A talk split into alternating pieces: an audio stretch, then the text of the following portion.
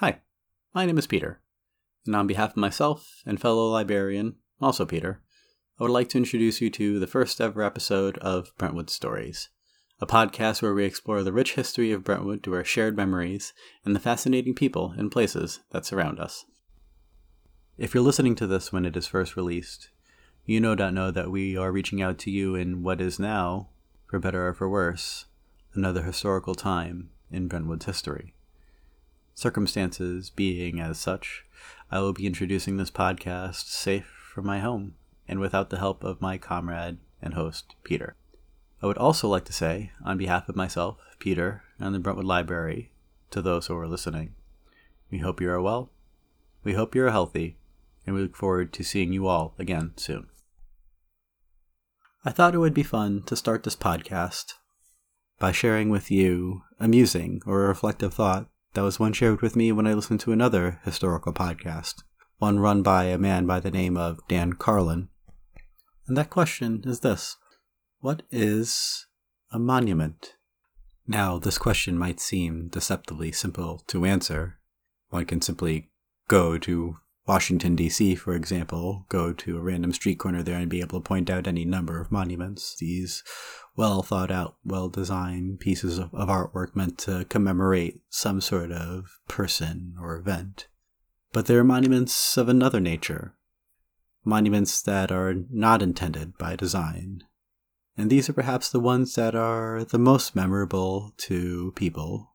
They weren't intended as such, they just happened almost by accident. One of those accidental monuments resides right here in town on Fifth Avenue, the old Entenmann's Bakery. So, on an evening in November, my colleague Peter and myself and a group of our beloved Brentwood patrons all came together to celebrate Entenmann's Bakery and to learn about its history and its founder and his family, and to share our own experiences of Entenmann's Bakery and how it played a part in our lives and in our town. And of course, we all enjoyed a heaping helping of Entenmann's cakes. We hope you enjoy. You all set? Start recording. Yeah. Let's see what the uh, take a look what the results are. So everything but the uh, the blackout cake had three, Louisiana Crunch two, spice cake two, raspberry twist at a two, and then the rest had one. Oh, Because it's just so many different cakes. over 125 varieties. There you go. That's why no one said cookies. Cookies are my favorite. I'm putting cookies on there. Hold on. Yeah, right. What's your favorite? I have to have Ooh, I had the uh, pop'ems. Did anybody put the pop'ems? No. Oh my god. I'll go have my breakfast. Okay, the moment everybody's waiting for is about to happen. Oh, that happened with cake. Oh yeah, that's true. That's true. Well, the moment I've been waiting for. Was that applause for the for the free cake? All right, I, I think that, let's just call it good. This is a good end. This is a good conclusion. So, um, I don't think anything that I could possibly say could match a table of free Entenmann's cakes. You can't. You, you don't even try. So uh, uh, we're recording today's program, and a tentative title is going to be the slow road downhill because this is going to be a descent from that early peak of our Louisiana crunch cake. And what we were hoping to do today, and the reason that we're not in the history room is if if anybody's interested, record some of the stories and memories that we all have of the local landmark, Entenmann's Bakery. And I think that uh, as I uh, tell everybody a little bit about the history of the Entenmann's Bakery, um, I think people will find the confidence to share their stories after seeing the uh, the very low standard that I set.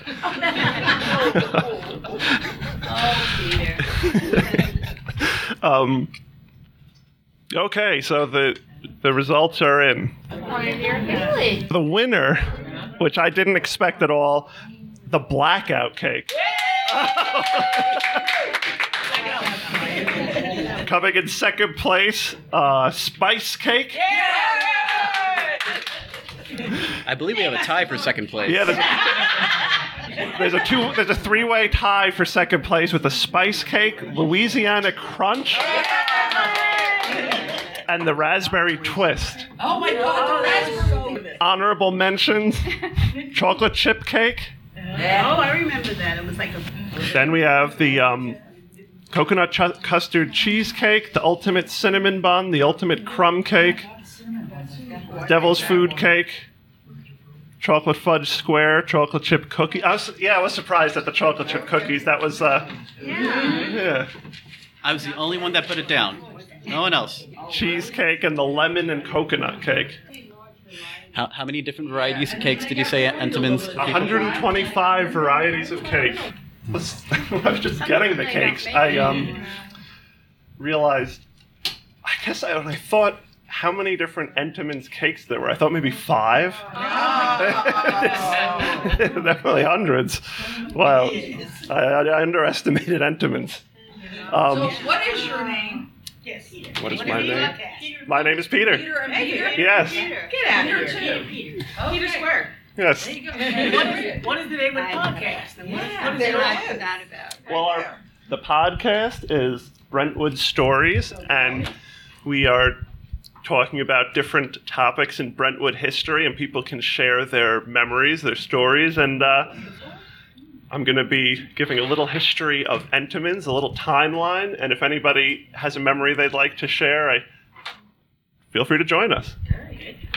So, William Entenmann was born in 1876 and started the company in 1898. And this is actually the photograph that appeared in his passport application to the United States and his naturalization application.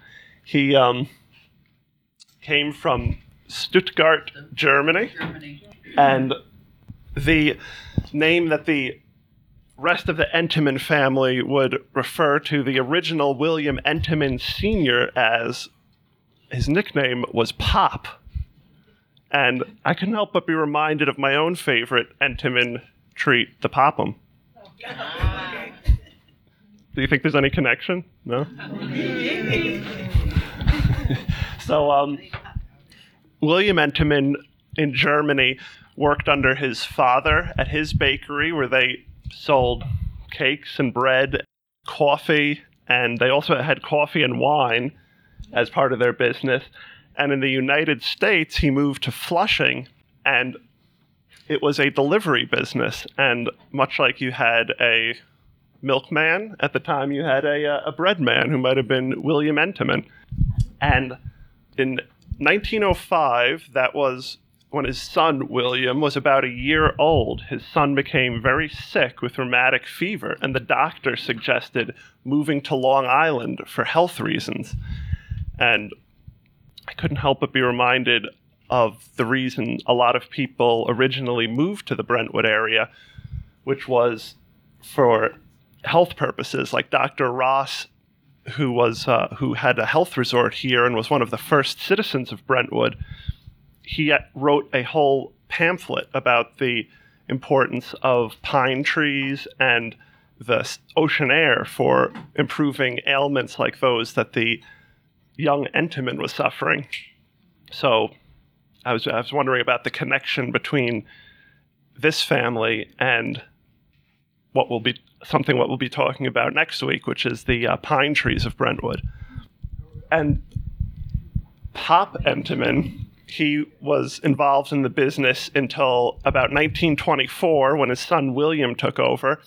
After that, he was still involved but sort of retired. And I was surprised that um, William Entenmann Sr., he actually lived until 1976. He was 95. And in 2006, he was actually inducted into the Bakery Hall of Fame.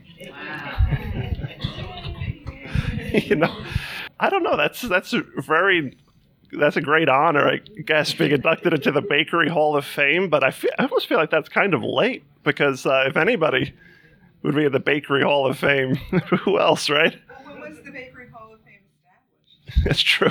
Yeah, I need to look into that. it could have been established that year. It Could have been a charter member. charter member. I think that I think that makes sense. Publicity play. He actually founded the Bakery Hall of Fame. Uh, I should have read the fine print. Founded by William Entenmann. And then we had Junior, who took over the business in 1925, who was the reason that the Entenmann family moved to Bayshore. Um, and his original job was as a driver delivering the bread and cakes.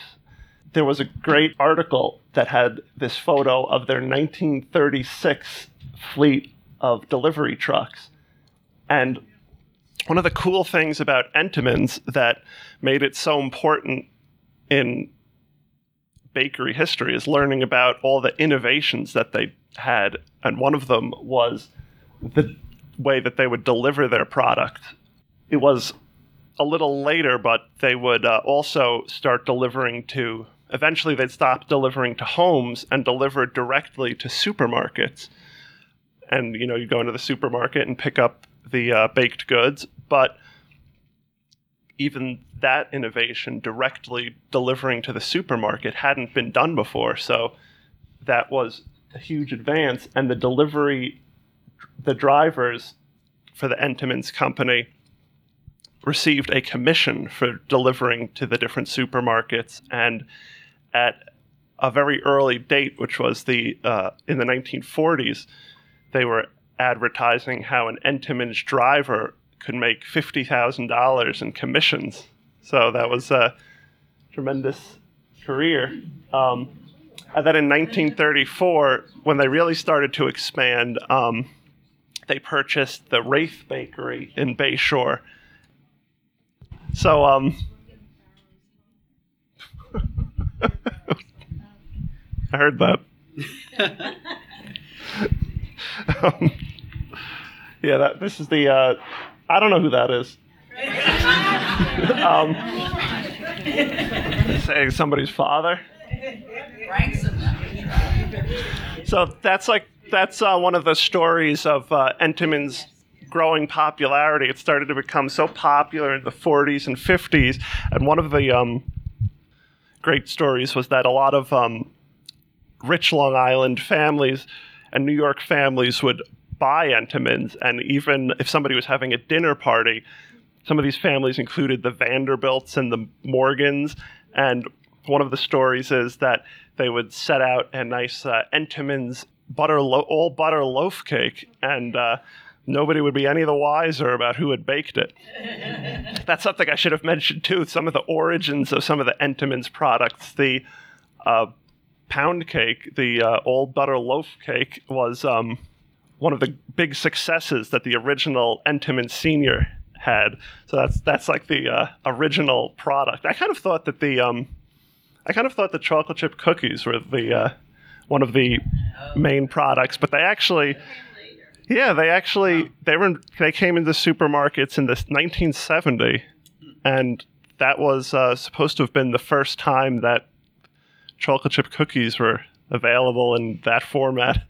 Um, and then there was this this this story was kind of disturbing because this is at a time when they still had um, deliveries to the home for the Entenmann's product. And there's this one man who was obsessed with the Entenmann's crumb cake, and he would keep um, calling and having them delivered to his house, to his home address every week.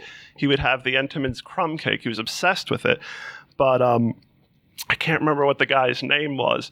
But he, I guess he didn't want to know. Um, uh, who he was or something because he'd always give the uh, Entenmann's delivery people, he'd always say, uh, say, who is this? And he'd just give them an address. And he'd, uh, this is a photograph of the suspect. Um, he would say, uh, Old Blue Eyes. It was an alias.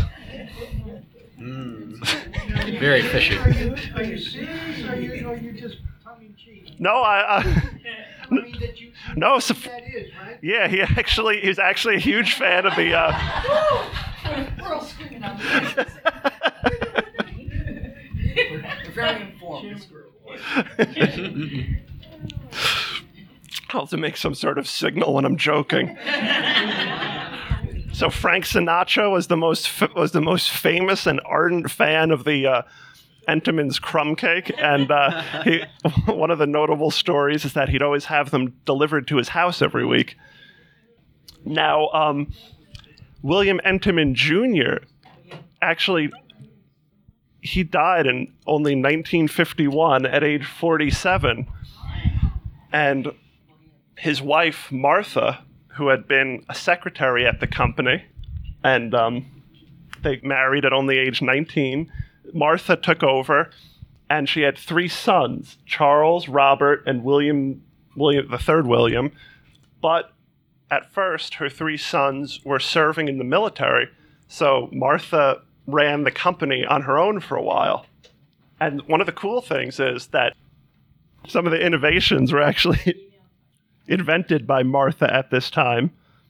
The cellophane on the box that was at the supermarket so you could see the cake that was invented by Martha and her sons and um, this great picture which uh, was on the uh, website I think uh, shows them brainstorming the uh, direct delivery to supermarkets that was at this time and in 1970 they had the uh, the chocolate chip cookie and other products.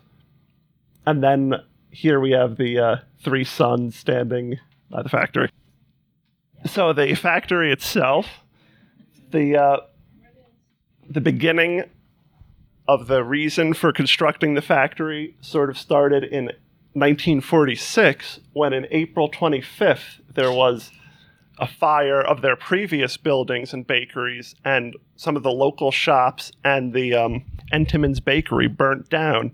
And that was originally in the papers said to have been $200,000 worth of damage. Eventually, it was 400,000.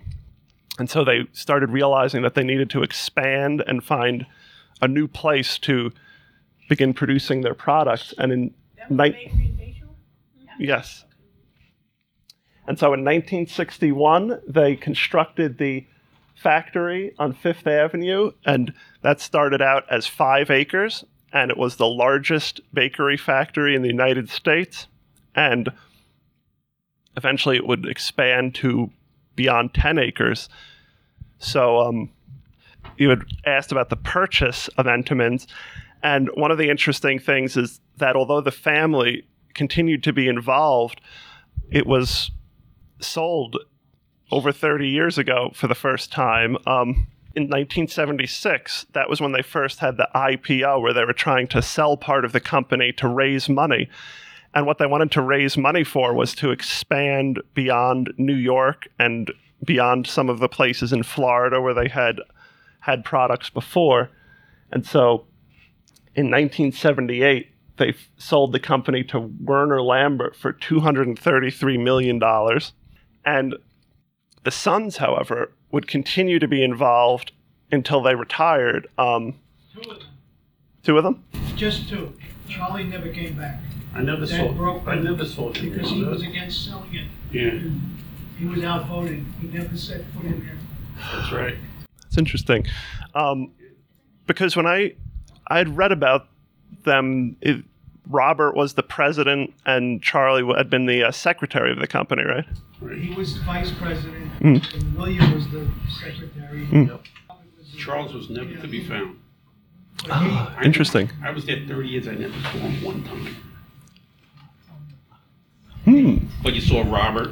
You saw Yeah, William The other all two the came time. back as advisors. Right. William, uh, Robert kept an office up there. William would just come in once in a while. But uh, Yeah. Charlie, no, he, he wanted no part of selling that place.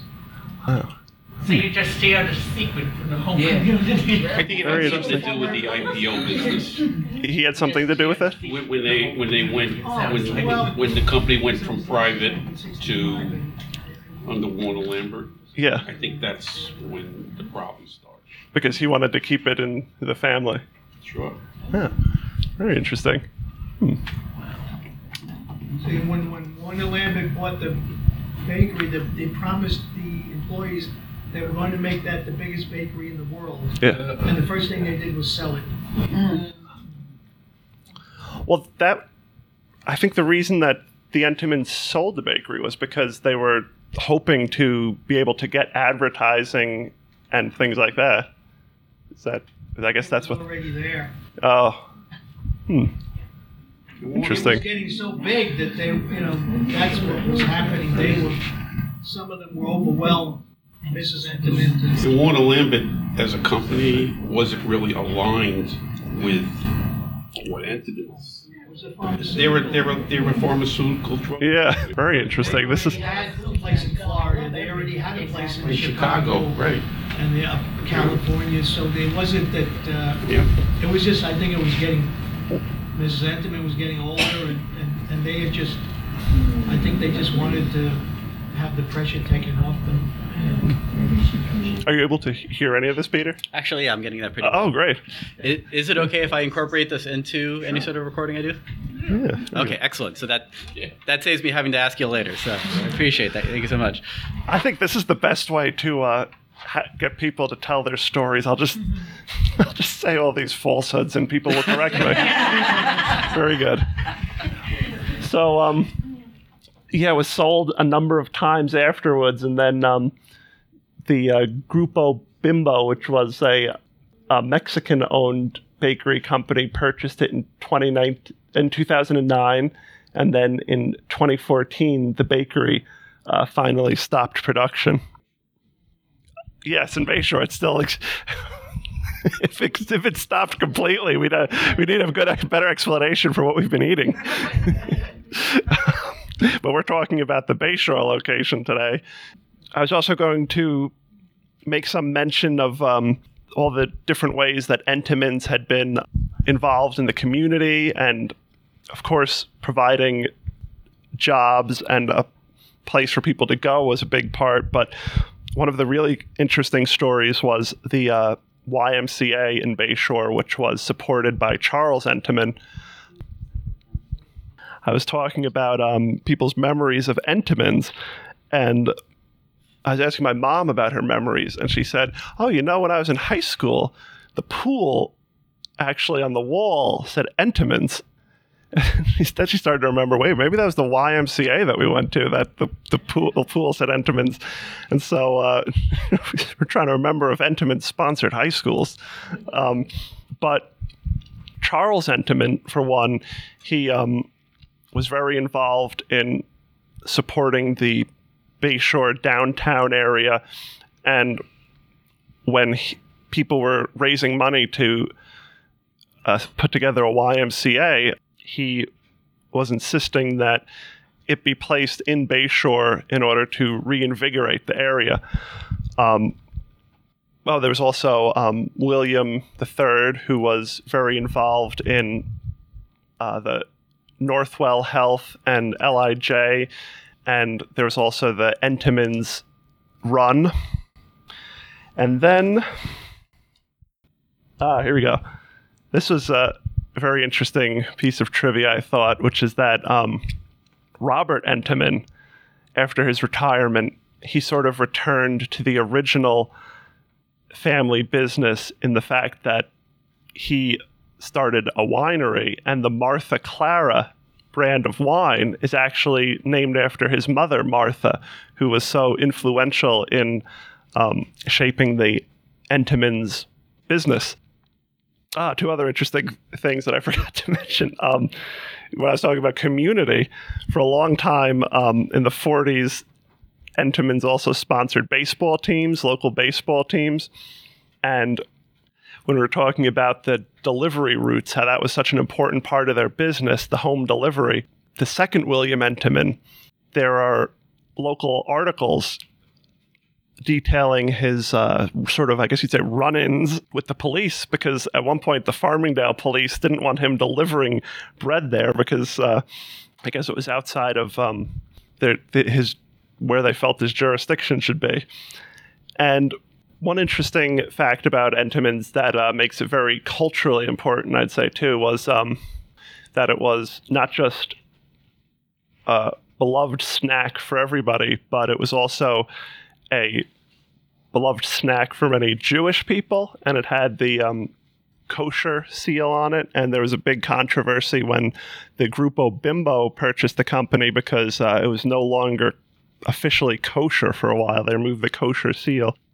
And I know that one thing when we mention Entenmann's and we people talk about their memories is whether it has changed in any way.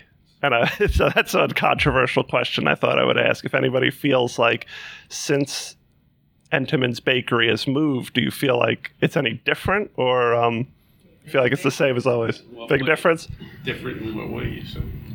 Taste? Quality? Quality? Taste, quality. Oh, yeah. Quality's not the same. Oh, yeah. Size is not the same. Size not the same. And variety is not the same as it was. There's less variety. Less variety, much less variety. Entenmann does put out outlets. Yeah. Now, small outlets like one in uh, Commack where I Kathy. Huh. Two outlets. Yeah. Does anybody think it's better now? No. That's going to be the controversial question. And uh, Peter, that was your memory, right? The outlet. Well, my uh, my memory was of um, on the outlet in Fifth Avenue, yes. Yeah. And going there as a kid, and we would all, and I think a lot of us have the, the similar memories to this. In fact, where you would go and you'd seek out those different lines on, on the packages, and you had like the black line and the red line. And uh, as as I've been reminded from some of my fine folks over here, um, the the black line was the buy one get one, was it? And the red was the red wine, three for five? Yeah. Wow. They also had a, um, uh, a stand at Roosevelt Field Raceway Oh. at the uh, flea market. So as a kid, it was like a big thing because for five dollars I could get, you know, three packages of whatever I want, and most of the time it was the donuts. When I was a kid growing up, Entenmann's was exclusive to like this area. You know, Yeah. nobody outside of like here was eating Entenmann's because you really couldn't see it in the supermarket that much. At least the big ones around here didn't have Entenmann's. We were lucky we had the Entenmann's down the street. We could go straight to the factory. Yeah. But you know, you didn't see it in the supermarket probably until like the 70s or 80s. You started seeing those. No, it was before the Yeah, but not, not like in fast. I don't But, remember really but you seeing gotta understand something. There was the bakery here, Right. and then they opened up different depots. Right, and they had the outlets. They started opening they- outlets. They're out in Nassau County, Uh-huh. you know, out of state, Right. up north. It and really was south. an Eastern Seaboard type of thing. I'm sorry? It was pretty much an Eastern Seaboard thing. Like if you were in California, No, well, we you had, didn't really we had a have to get production it. facility in Florida. Okay. We had a Yeah, you production had a factory in facility in, Florida, in right? Chicago, Okay. and then one in California. Oh. All right, but here it wasn't. It wasn't a national company really. It Yeah, was more like exactly. regional. Mhm. So it went. You're right down the East Coast. By having Florida, you started, you know, Yeah. and then it came out close to Midwest. They were in the But we also went up in Canada too, And I don't remember them in the supermarket. up near Canada. I was right here. In the sixties, late At that sixties. It was. It was. Yeah. Right here. So, do we have any? It seems like we have some people here who actually worked at Entenmann's. Has anybody has anybody worked at Entenmann's here? Show of him there, or Oh wow! he worked there. Who worked at Entenmann's? He worked there a long time. Raise them Ah. high. How many we got? We have one, two, three, four, five, six, seven. Seven. Wow. Seven workers here. Would anybody who has worked at Entenmann's like to uh, join us and tell us a little bit about um, their memories? If they have any stories they'd like to share. When I started in 1980, my first job was product. I worked in production control, and I had to write the schedules for the whole entire bakery. No computers. We didn't have computers. All handwritten. All handwritten. Uh, and we had about what eight ovens, eight nine ovens, and a cookie oven, and fryers upstairs for the donuts. And I had to write for each. For instance, oven Oh, wow. one was your Danish. You talked about raspberry twist. Yeah. I mean, raspberry twist, walnut twist, twist, twist, twist. Oven two did puffs, apple puffs. Remember those? You know, cheese, uh, cherry uh, strips. I don't remember the apple puff. Seven did the rings. Oven eight did the crumb cakes. Oven three did the loaves. Oven Wow. four did the squares. Oven five did your Louisiana crunch. Oven seven did pies, right? And that's your seven. Then you had a you had a, a cookie oven, Yeah. you know, a cookie oven, and and then of course you got your fryers, which were upstairs. That's your donut fryers, and you had three of those. Do you remember when the Louisiana Crunch was invented? Yeah, it was probably invented. I got there in 1980. It was invented in the 80s. Huh. It was. It was. But you see, you talk about certain. You got to remember also is another thing. Like certain items are seasonal. You can't put in those trucks when the temperature was like 95 out, and those trucks had no air conditioning. Even the newer ones didn't. And certain cakes, for instance, like Phil Blackout cake was a prime example Oh yeah. that was only made in the colder months, you know, or the fall, because it's cooler. But you couldn't make it in the summer, so it wasn't made. So if you're looking for it, you weren't going to get it. All right. See, so Yeah. that's the way you got to think. That's the way things work. Things like like Danish items, those are the lowest codes, you know. But loaf cakes had a seven-day code, so it would last a week. You can make it on Monday, didn't have to get picked up till the following week. You can make it on Tuesday because it carries the weekend. You can make it on Wednesday, Thursday. You can make it every day. Certain cakes you couldn't. And those sprinkled Pop'Ems, they they didn't used to have them all year, Donuts had a three-day code, so but now they do. I'm sorry. Now they seem to have them all the time. The sprinkled Pop'Ems. I don't know. Yeah, like the Pop'Ems. You gotta, and then here's, here's another here's another little secret for you. okay. Entenmann's didn't make everything. Oh no. We used we used to we used to what they called um, what's the term? Uh, yeah, I mean we didn't make like like for instance the Chicago plant like this time of the year. This is this is the time of the year where people want um, uh, what do you call that Christmas thing? Uh, uh, I forget what cake. We couldn't make it in Bayshore, but they made it in in Chicago. So you have to ship it out. But wasn't there an Entenmann's in Chicago? Fruitcake. Oh, fruitcake. Fruitcake. Did they make fruitcake? Or did we? Yeah, they had small ones. Yeah, but I don't remember if we we we didn't make it in Bayshore. It was made maybe in Chicago. It was Oh, made, yeah. made in Chicago, I think. I was gonna tell you something that everybody in this room might be surprised about. Oh yeah. It was one of the great things about, when I started working there, I thought this was, I, I was landed in heaven. You'd go there and, you know, at the start of your shift, and you'd see what the production order was for that day. Right. Right, and you'd be supposedly from eight to four, let's say, your hours. If you finished what they wanted you to do at twelve o'clock, you got to go home. Oh, nice. You nice. got paid for the whole day. Oh, yeah. Whoa. See, he worked in the plant. I was in the, I was in the offices. Oh, okay. I was upstairs. And you got to also remember, different items are made at different speeds. Loaf cakes was the fastest item. You can make a hundred a minute.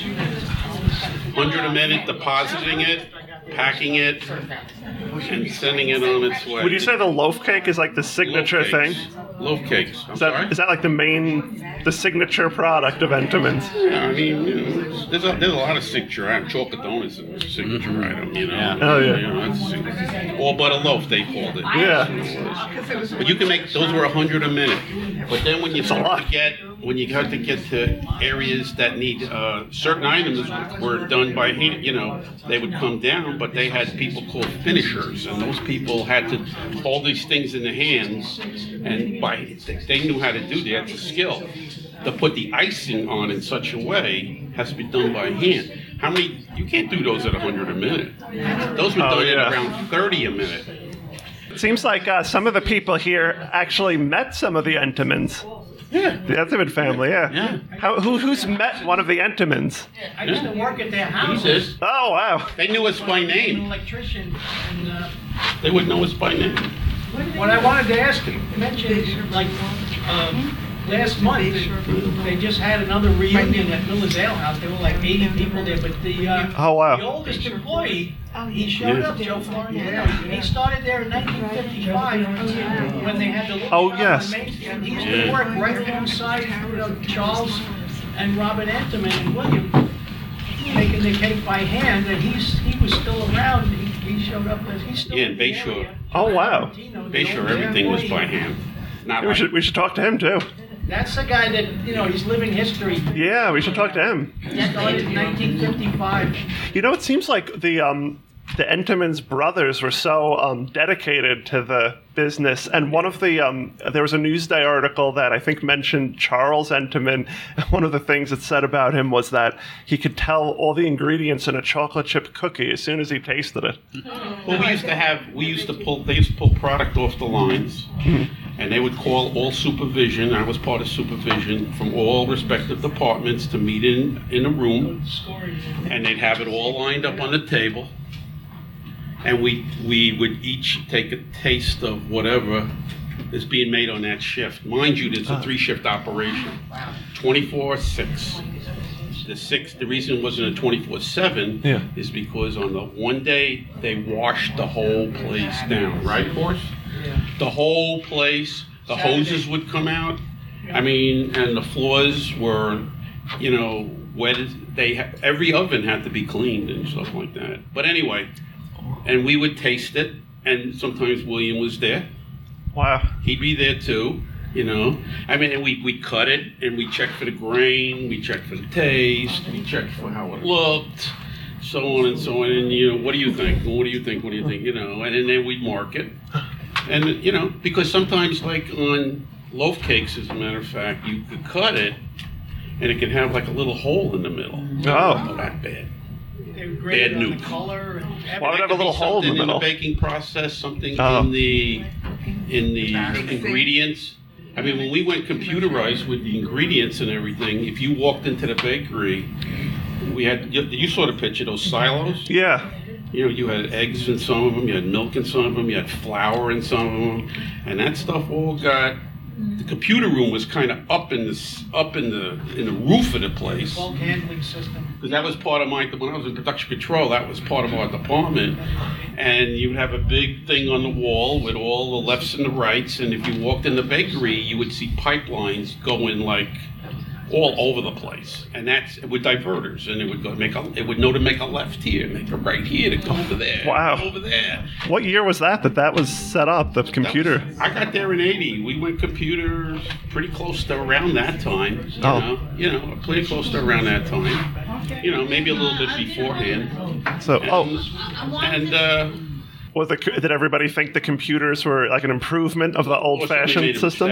I mean, you know, Uh. you know, I mean, I mean, product, and then you know, we'd have to wash. The lines might have to be washed out, and Oh yeah. and we'd have to start all over again. And Oh, uh, yes. I just want to say, as an employee of Entenmann's, I was very proud. and Definitely. Very happy to work for them. oh, definitely. We worked very fair. Yes. And we Yep. I don't think we could have asked for a better first episode of Brentwood Stories. Peter gave an amazing presentation that was made better thanks to the participation of our equally amazing audience. To everyone that attended and shared, we would like to extend our heartfelt thank you. And to all those listening at home right now, if you like what you just heard, tell a friend and follow us online. And a special thank you to the Brentwood Historical Society for their hand in making Brentwood Stories a reality. Have a good evening. Be sure to join us next time for episode 2 of Brentwood Stories Brentwood in the Pines.